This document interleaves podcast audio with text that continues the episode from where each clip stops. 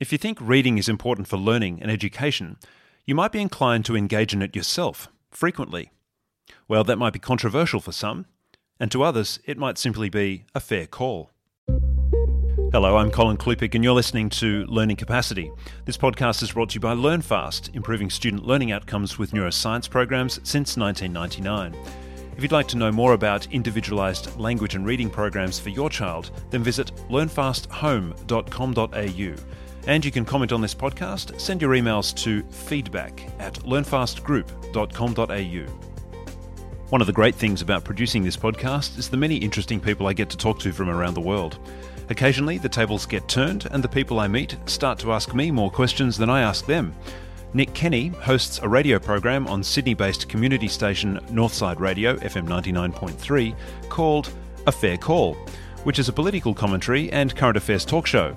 He invited me to join him on the program to discuss what learning capacity is, what I thought about current developments in the education system in Australia, and why I thought reading is so important. He wasn't afraid of asking tough questions, and it made for a very enjoyable discussion. The program was recorded, and I'm pleased to add it to the growing list of interviews that make up the Learning Capacity Podcast. You ever heard of the word neuroplasticity? Well, if you're like me, you probably associate it with Lumosity, those video games that are meant to boost your mental capacity. If you have heard of it and you can't remember what it means, well, this segment's for you. I'm joined by Colin Klupiec. He's gone from strength to strength in the education sector since 1998. He hosts a blog called Learn Fast. He runs a podcast called The Learning Capacity. It's available on SoundCloud. And he's spoken to some of the leading experts in education worldwide. Colin, thanks for joining us. It's a great pleasure to be here, Nick. Colin, there's a number of things I'd like to cover, but first, let's speak about you. What's learning capacity? Well, it's an interesting idea, isn't it? Um, in education, we often talk about uh, content or what the students know or how much content they've covered from their textbooks, but we don't often talk a lot about someone's ability to actually learn. How ready is their brain to actually learn? And uh, are they re- ready and receptive to learn? And capacity or a person's capacity to learn is about those things. Am I actually ready to be exposed to, new things? And when those new things are exposed to me, what will I do with them and how, how will I react?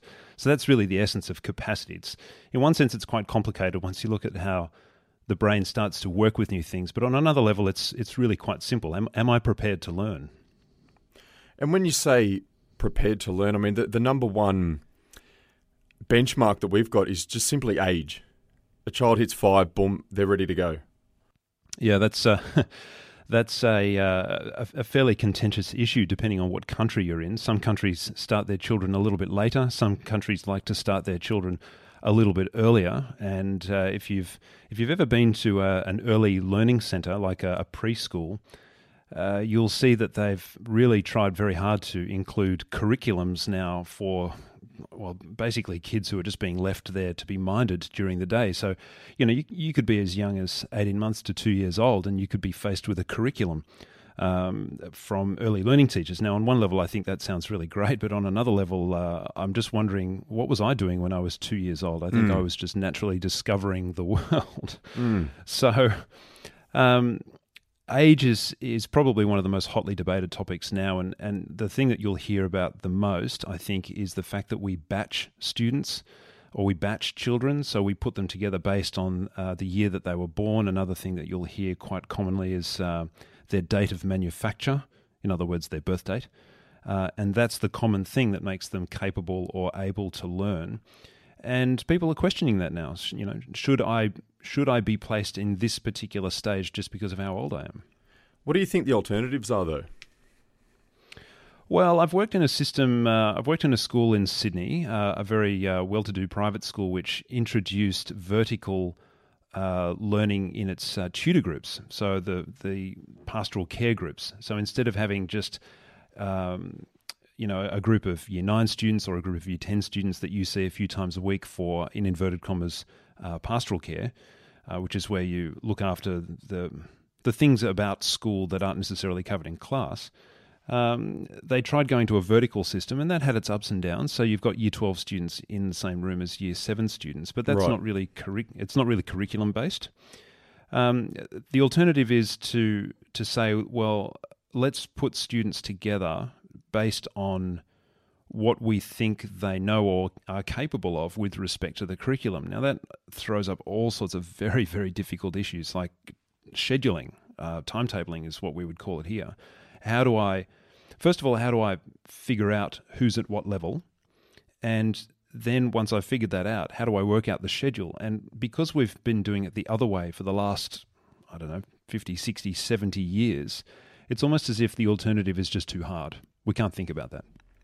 And politically speaking, it's it must be difficult to, especially at a younger age, to say to a parent, "We want to benchmark your child." Well, yeah, I mean that again. That throws up all sorts of uh, ideas of, well, you mean you're going to test my child? You mean you're going to put my my child in front of uh, uh, standardized tests or school developed tests or uh, or your own observation, and then and then well, who's developing the tests, who's marking them, and, and on what basis are we then making those professional judgments? And I can understand why parents would get a little bit um, edgy about that.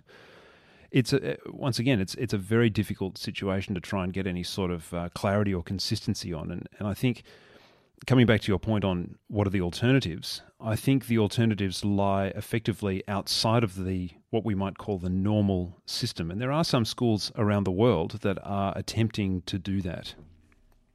Okay, when when you say, um, I remember we had a chat a few weeks ago. Um, if you just joined us, listener, speaking with Colin Klupiec, he runs a podcast called Learning Capacity, and it it's a very critical look at education, both here and abroad.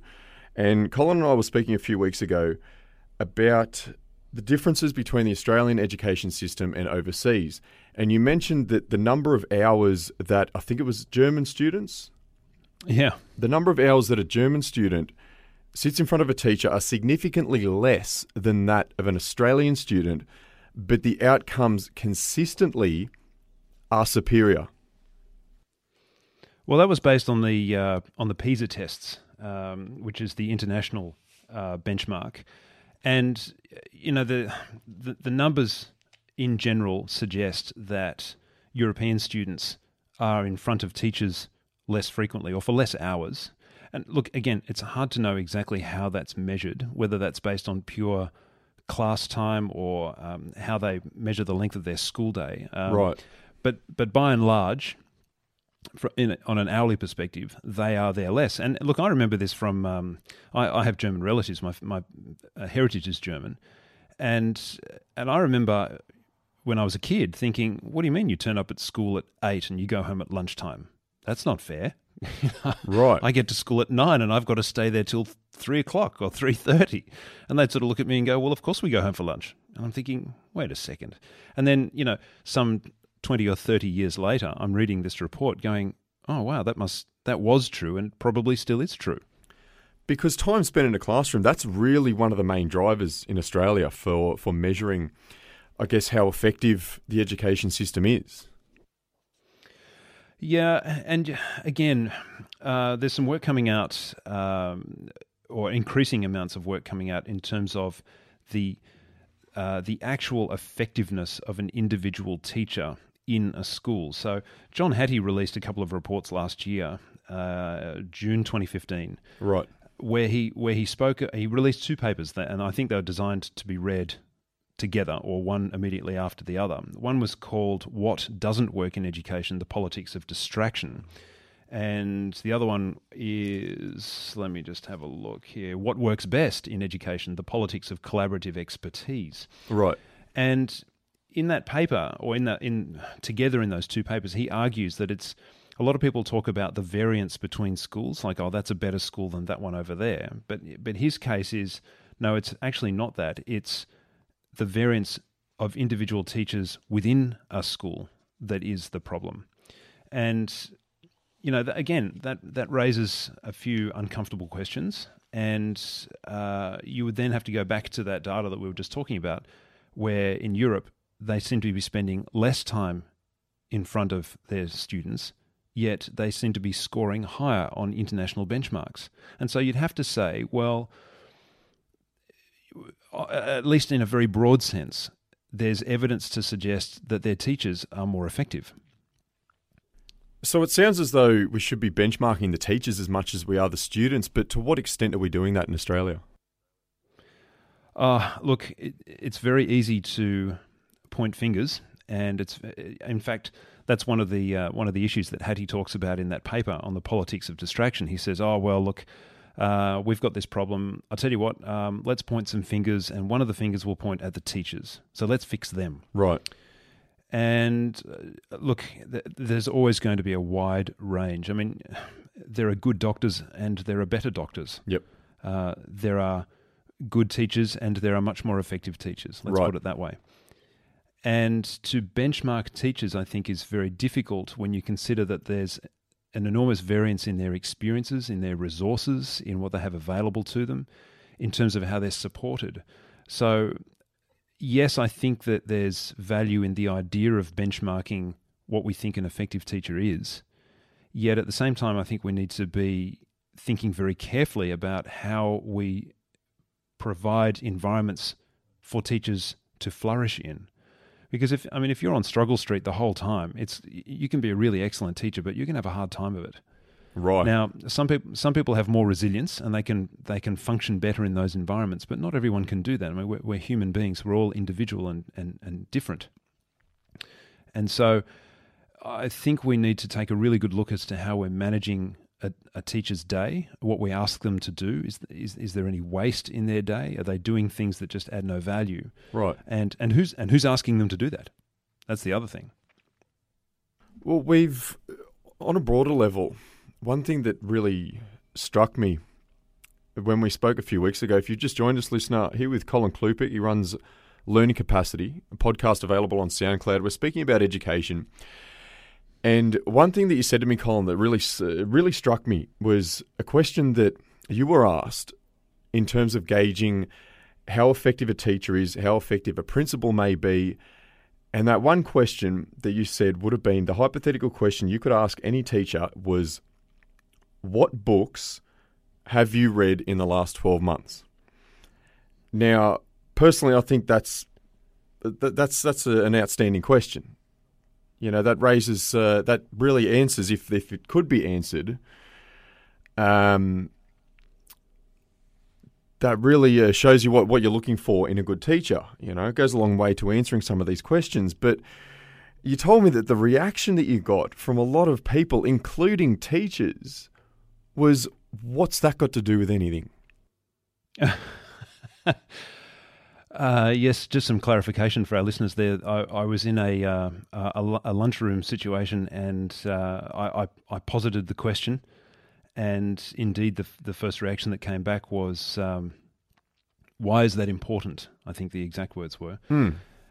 And uh, look, it's easy to ask a controversial question. And what do you do when, when you get, get asked that? Well, you've got to have a good answer. And I said, Well, look, my answer is this consider what we ask students to do in a day. You know, they turn up to school, they turn up to class, and one of the first things we'll ask them is, Have you got your books today? Yep. Um, can you turn to page 20, please, and uh, have a look at uh, section whatever it is? Yep. Or can you open, open up your maths books, please, and turn to chapter 5? We're starting on uh, fractions today. Have you done the readings and so- so, forth? Yeah, exactly. Yeah. Have you done the readings? Or if you go to if you go to an English class, uh, I mean, I was having a meeting with some people just today, some educators, and uh, the English teacher was presenting on on a particular strategy of teaching, which was very good actually, and uh, and and quite an inspiration. And uh, well, what we were looking at was texts, and and I think, well, given the fact that school and ed- I look education in general. I mean, if you go to university, you'll be exposed to books, textbooks, and reading and, and readers, you know, where they photocopy heaps of articles and they staple it together and they ask you to pay $10 and you have to go and read that for your tutorials. Yep. So reading, I think, is very, uh, sorry, very heavily embedded into education. Therefore, the question that I ask and the, and the response that I gave is, well, given the prominence of reading and books in the job that we do, wouldn't it stand to reason that you read? And that's And- a, that's a very fair call there. And and do you think that that really highlights a cultural problem in Australia? I'm not sure what you've what you found elsewhere, but if that's what you're hearing here in Australia, then that's that really raises some concerns. Uh, look, I, I think it's very you got to be careful when you talk about culture because it's very easy to upset people, and it's certainly not my intention to upset people. Let me give you two examples. Um, a couple of years ago, oh gee, it's a couple of years ago now, October 2014, I was fortunate enough again to visit Germany. Um, and I was there for three weeks. Fortunately, I was uh, not there on business, so I had three weeks to just really enjoy myself.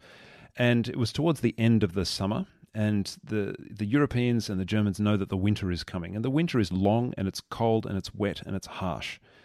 And when we were out and about walking around in the sunshine, you could really get a sense that people really, really savored that time. There was this there was this sense of I know this is going to end. And you know, I'm drawing a long bow here, but I'm thinking if it's dark and cold and raining outside, well, what are you going to do? Mm. You could read a book. I mean, you can look on the computer, you can play with your iPad, you can do all that kind of stuff as well. But I wonder then if I can if I compare that with an experience that I had just last weekend on the Easter weekend here, when I was down at the beach um, on a bike ride, I had my wife with me. We were out riding together, and we stopped for a coffee, looking out over the surf. And I and I said to her, "Look, I wonder if this is the problem. Things here are so easy, and there's so much sunshine. Why, why would I want to sit inside reading a book? I've got to come down to the beach. I want to go for a surf. I want to, you know, I just want to experience life. And look, this is a very superficial example. Well, it'll definitely explain and, Queensland. well, you said that, not me. Go on. but look, I think uh, you know, I'm not I'm not trying to not trying to upset anyone with this, but it is worth thinking. And and if you're going to say to me, or if you're going to ask the question, is it a cultural thing? Well, then you'd have to start looking. Like if you if you imagine that it perhaps was a cultural thing, then you would have to start asking questions. Well, where are the signs that it would be a cultural thing. How right. do people spend their How do people spend their time? Do you spend your time watching telly, or do you spend your time down at the beach, or do you spend your I don't know what you spend your time doing, but surely I would imagine that if, if you were uh, in an academic sphere, I mean, if you're if you're an educator, you're in the business of academics. Yep. I, would expect that you would spend a little bit of your own time, and not just work time, mm. but reading. And and look, I have to be very honest here. I was I was not an avid reader my whole life. That journey only started for me when I was 25 years old, and uh, prior to that, I didn't really want to have a bar of it. I didn't really see the point. But I had a bit of a uh, a watershed moment. Um, the scales fell off my eyes, and I thought, oh wow, geez, look what I've been missing out on all these years.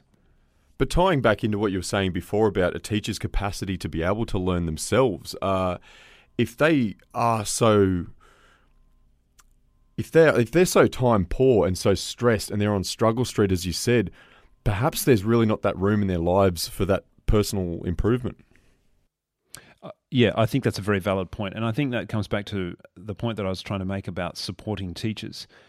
If if we o- overload them massively, then by the time you get to the end of the day, I mean, people who are not teachers might wonder why the day finishes at three, and I can give you a very good answer for that when three o'clock comes around, you're finished. You're done. it's it's a very intensive day, and then to ask someone to be professionally engaged after that, you know, that's that's a big call as well. But let's not forget there are other professions out there that spend very very long hours in their jobs. Right. I'm think I'm thinking about uh, well, almost anybody these days, but I mean the classic ones that come to mind are lawyers. Right. They spend a long lot of time at work.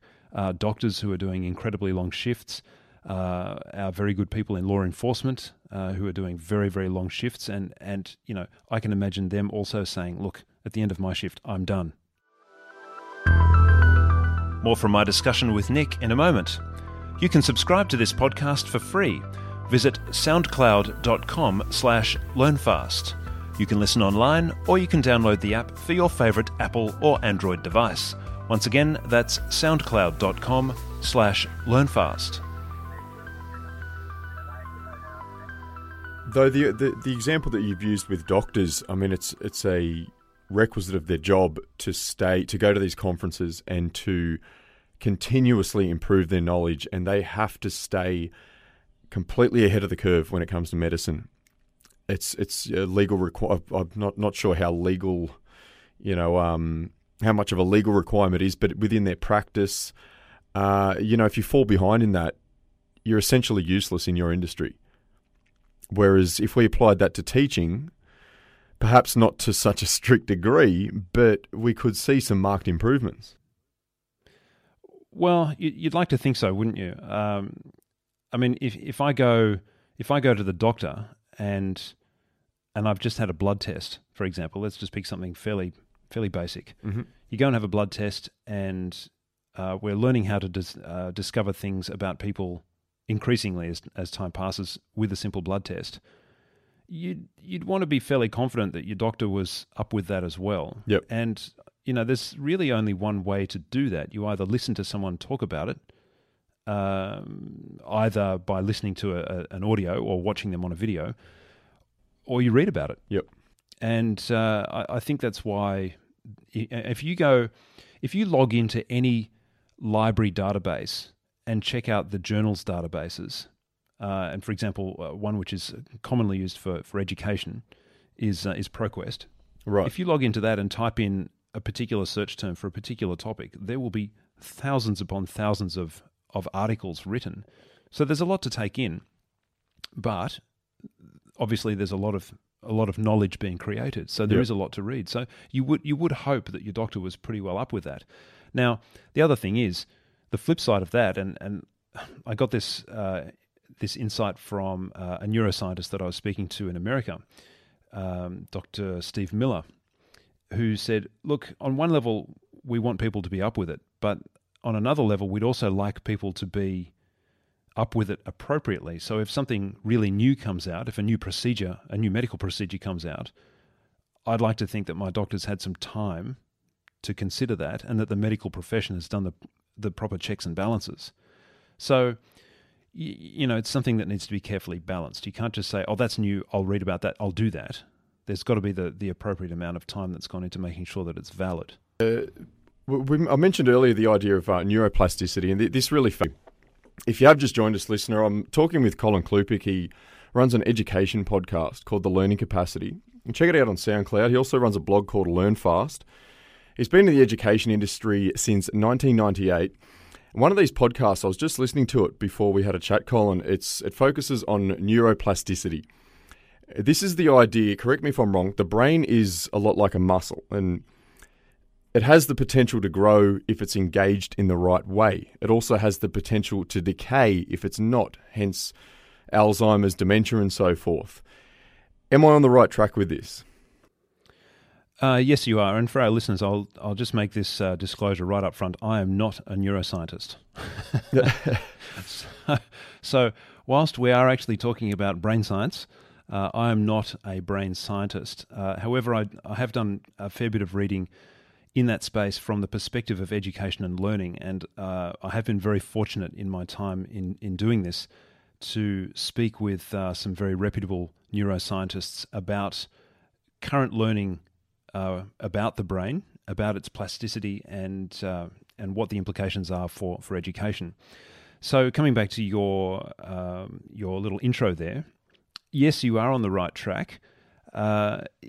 It's funny, you know. Sometimes we, we might say to someone who's having a bit of a, a moment, we we might say, "Oh, come on, mate, grow a brain, will you?"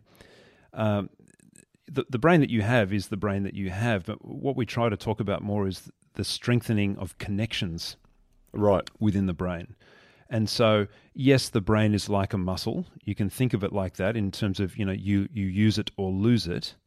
Um, but in a slightly different way to a muscle, brains can change. So, you your muscle, uh, for example, the biceps in your in your arm that allow you to uh, bend and flex your arm, Mm-hmm. can be developed to be larger or smaller.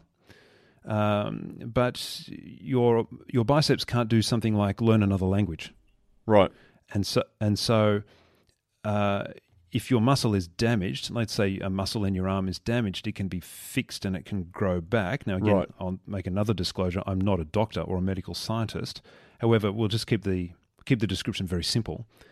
Your, your muscle can be fixed, or it can grow back, or you can even have uh, some sort of a, a, prosthetic um, procedure or some sort of uh, implant, or uh, you know, if you've broken a bone or something, you can have screws and things put in to get that functionality back. But brains can change and evolve in, in ways that muscles can't. So you you're kind of on the right track there, I think, with the with the analogy. But it's very exciting, uh, very exciting implications for education. So, I guess the first thing that will come to mind for myself and for the average listener out there Lumosity ads. But this isn't Lumosity, is it? No, it's it's not. And I had the very good fortune of talking with a gentleman by the name of Peter Carraby, who is the uh, vice president for global business development for Scientific Learning Corporation, and they make the Fast ForWord product, which is a brain training program which comes out of uh, several decades of neuroscientific research. And the comment that he made about that is that Lumosity trains you at being good at Lumosity. Right. Whereas the Fast ForWord product trains you in the underlying cognitive functions of memory, attention, processing, and sequencing. Now, it has a specific or a particular uh, emphasis on language learning, but the underlying fundamentals of cognitive function are, are being strengthened so that you can apply yourself to other things equally as well. And how does and that? that's the claim. That's that's the claim between the two products. And what are the main differences between the two? Because I mean, Lumosity, uh, as you said, games. It's and it, it just sort of it gets you better at Lumosity, and it's really. I mean, I tried it for a month, and I thought, you know what, I, I'm really starting to question this. I looked into the research behind it. There's not a huge amount to back it up. What's uh, what does a, an effective product look like? Well, that's a, a, very interesting question, which has a very large answer and a very broad answer, uh, depending on uh, who is the beneficiary of the effect uh, and what that person had before they started using that particular product. In terms of Lumosity, I'll disclose that I actually haven't used Lumosity. I've only heard people talking about it, uh, like Peter Carraby in my previous interview, uh, and yourself. So, you having done a month of it, you've done a month more than I have. Um, however, I have had extensive experience with the Fast ForWord product, and coming back to those essential cognitive skills of memory, attention, processing, and sequencing. Um, we'll start with memory. Uh, you've got various types of memory. So there's short term memory, what I did this morning, longer term memory, what I did last week or over the Easter weekend. Uh, and then there's working memory, which is how my brain starts to respond and process information when I get exposed to something new. So if you were to explain to me something new right now, my brain would have to kick in and start remembering things on the fly. And that's working memory in a very, very broad nutshell. Um, and again, a lot of the things that we're talking about now need to be thought of very generally, given the fact that there is an entire world of research and science behind these things. But, but as an introductory discussion, I think this is okay. Now, attention being the next one is like someone uh, explained this to me in a beautiful way. Um, that person's name is Devon Barnes, and she runs a speech pathology clinic in Lindfield in Sydney. And she said to me, "If you're not attending, you're not learning." Now, when it comes to attention, we often think about a classroom where you might sort of point your finger at some student and say, "Hey, Johnny, pay attention." Right or, or, or listen up, listen to this. You know, you, you need to pay attention to this. But the way Devon described it was just so subtle and so nice. It was if you're not attending to something, you can't learn about that something. So if you're not focusing your energy and your resources on that one thing, if you're not attending to that issue, then you can't focus and learn about it. Another way that was that it was described to me by uh, Dr. Steve Miller, who I just talked about, uh, was the spotlight of your brain. Right. So if you if you can turn the spotlight of your brain onto something and everything else sort of fades into blackness, that allows you to attend or develop your attention. And processing is the speed at which you can deal with this new information. And sequencing is, as the name or as the word would suggest, making sure that you get all those things in the right order. So, an effective program for neuroplastic change is something that is going to address those four key elements. Now, as I said before, it depends on why you need to have this experience of neuroplasticity. Are you trying to learn a new language? Uh, are you recovering from a stroke? Uh, do you have a problem in working with words? So we, we might think of dyslexia. Or do you have trouble trying to understand what people are saying when they're talking to you. So there could be an auditory processing delay or disorder there. There might be something wrong. Like you might be able to hear, so your hearing acuity might be right on, Right. You could hear a pin drop. You could hear a pin drop in the room, for example. But if someone says something to you, it just takes a little bit longer for you to be able to figure out what that was. Well, let's So- let's start and- with just an example there that you raised, Colin. Um, in terms of personal improvement, um, picture your average Joe. Uh, you know, thirty-one years of age, receding hairline, great voice for radio, and he's studying Spanish, and he knows that the fact that uh, he, in the past he has studied Italian at school and lost money. Now, the, the, the concept of attending that you were speaking about, this is really important when I, I hear people speaking about learning languages. If you don't maintain what you've learned, you're going to lose that plus the momentum you've built. In terms of memory and focus and concentration, and I guess we'll, we'll use learning a language as an example, what would be uh, an ideal way of improving your skill set? Well, being a speaker of two languages myself, I can give you uh, some pretty good advice on that one. Uh, talk to people who speak the language well, and talk to them often. Right, right. That's that's the simplest way. And even if you have to make a little badge for yourself and stick it on your shirt saying, "Please correct me all the time," right. and then and then be open to that correction. Effectively, what you're doing is you're actually using, and this is actually very interesting. Effectively, what you're doing is a very basic application of one of the principles of neuroscience, where if you need to train your brain to do something, it needs to be intensive Right. and it needs to be regular. So you can't just have that conversation every couple of weeks or once a week for a couple of weeks and then once a month for a couple of months. You, you can't do that. It needs to be regular right. and it needs to be intensive and it needs to be challenging. Now, the other side of it is that when you are in that situation, coming back to the principles of neuroscience, you also need to have an appropriate reward so that the reward center of your brain gets triggered when you get something right. So, um, if you're learning Spanish, uh, then uh, y- you might go out with that special friend who's uh, helping you learn the language. And then that friend might say, you know what, Nick, I think you've done really well today. Let's go and have some paella. And you might think, oh, fantastic. Success means good food. Right. And uh, whilst that sounds simplistic on one level, I mean, it's it's kind of nice. It's a very a very simple uh, but tangible way of experiencing some some kind of simple reward. So intensity, regularity, and then reward. Now, uh, good neuroscience programs will work on that basis, and the Fast ForWord programs, which I mentioned earlier, do actually do that very well. So s- learners do get presented with rewards along the way. And then I've uh, also heard of parents who then incentivize their children to go through that by saying, look, if you finish this particular group of programs, maybe we'll buy you something special or so, something like that. I mean, my son does the program, and I've said, look, once you go through the levels, and you know you get you, you earn your little stars. Um, well, every every time you pass one of those little uh, programs, I'll buy you some Lego. And so he already gets excited about that. So then he comes up to me and says, "Can we can we do the program today?" So there's in, incentive and motivation built into it as well. So that's not so much bribing someone as you know that that trick is really older than the hills. Parents tried it on me, of course, but uh, even for yourself, if you achieve something, go out, reward yourself, anchor the experience.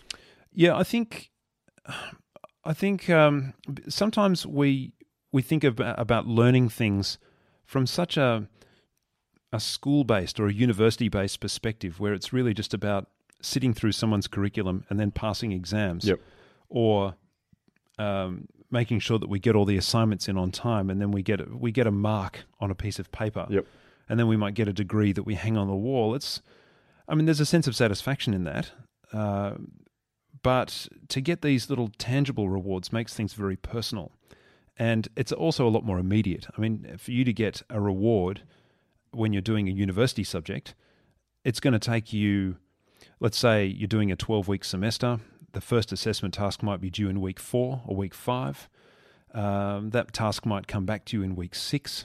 So by the time you've started the, the course, it's going to take you six weeks to get any sort of reward. Right. And then if you didn't do so, if you didn't do so well in that particular paper that you had to write or submit, then you're going to feel a bit flat, maybe. And then you've got to wait another four weeks or five weeks before you get your next paper to get your next chance of having a reward. So it's it's a very drawn out process. Which is why I like the idea of trying to learn Spanish with a good friend who can speak Spanish really well and then going up for some paella afterwards if you get 10 sentences correct in a row. It's definitely um, definitely a different way of looking at it. But, mate, um, look, I'm, I'm going to have to wrap things up. It's um, it's been an absolute pleasure. Uh, this is fascinating, and uh, one reason I'm going to have to wrap things up is I've actually got a uni assignment that's well overdue. Well, how about that? and I haven't done my Spanish for the day either. So, um, Colin Klupiec runs a an education podcast called The Learning Capacity. You can find it on SoundCloud. And correct me if I'm wrong, that's SoundCloud slash LearnFast. Yeah, soundcloud.com slash learnfast. Yep, and uh, your blog is uh, LearnFast. Uh, no, you'll have to go to learnfasthome.com.au. Learnfasthome.com.au. Colin, it's been an absolute pleasure, and I'd love to catch up again soon. And it's been a great pleasure as well. Thank you very much, uh, Nick, for having me on the program. Take care, mate. You've been listening to Learning Capacity, brought to you by LearnFast.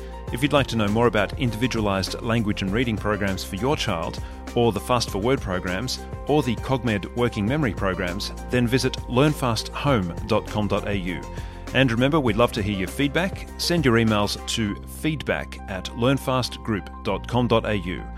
I'm Colin Klupiec. Until next time, bye for now.